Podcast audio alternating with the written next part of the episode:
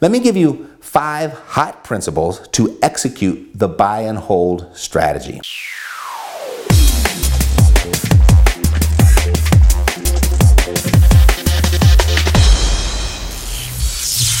It's time for Financial Freedom Friday with Matt Theriault. Wholesaling, flipping, those two things are stealing your freedom. The two are a constant battle. You're on the hamster wheel, always looking for the next deal, and, and you miss out on all of real estate's best wealth creation attributes. Imagine you flipped 20 properties 20 years ago, and then compare that to you having bought 20 properties 20 years ago and still have them today. That's quite a different position you'd be in today, isn't it? You know, when it said that real estate is the final frontier where the average person has a legitimate shot at creating real wealth. It's through holding that real estate, not flipping it. Sure, flipping is a much more exciting way to make money, and you can even get rich doing it. But holding real estate, albeit boring, is a much faster way to get wealthy, of which that speed translates to excitement in my world. Let me give you five hot principles to execute the buy and hold strategy.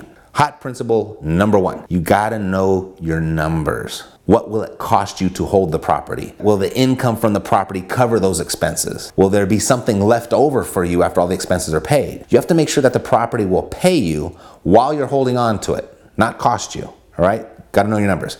Principle two properties don't pay without good tenants. So take your time selecting them. Uh, watch out for criminal records and low credit scores, the normal stuff. But most importantly, confirm their ability to pay rent and no evictions allowed. You need good tenants. Principle number three, good management. I mean, this right here, this is a, um, as important or more important than the property itself. You know, to find good property managers, ask for referrals. Ask for referrals from the other investors in the area. That's a good starting point. And then once you found that manager, start them off with just one property and immediately look for a backup property manager right after you hired them because you want to diversify your property managers as much as you want need to diversify your locations and your property types. Ultimately, you want to eliminate all single points of failure, okay? You need good property managers though. Principle number 4, profit centers. You know, most people when investing in real estate, they look at the cash flow, they look at the, the appreciation and they stop there. But wait, there's more, there's so much more. Depreciation. This is a deduction the IRS allows you to take each year for the wear and tear on your property. It's not gonna show up specifically or directly in your bank account,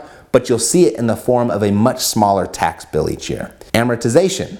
Now, this is the paying down of the debt on your property. But remember, it's not you paying this down, it's your tenant doing it for you. So look at all four profit centers when you're analyzing an investment. Principle number five growth. Using the profits from your properties to buy more properties, that speeds up the growth of your wealth really rapidly. And you want to refinance, refinance, refinance until your cash flow covers all of your living expenses. And then you can start paying down that debt to preserve your cash flow. So you want to refi to grow, pay down to preserve. Got it? You know, one of our Epic Pro Academy members, Ryan Bagley, he's a perfect example of someone who really just went out and smashed the real estate game with the buy and hold property strategy.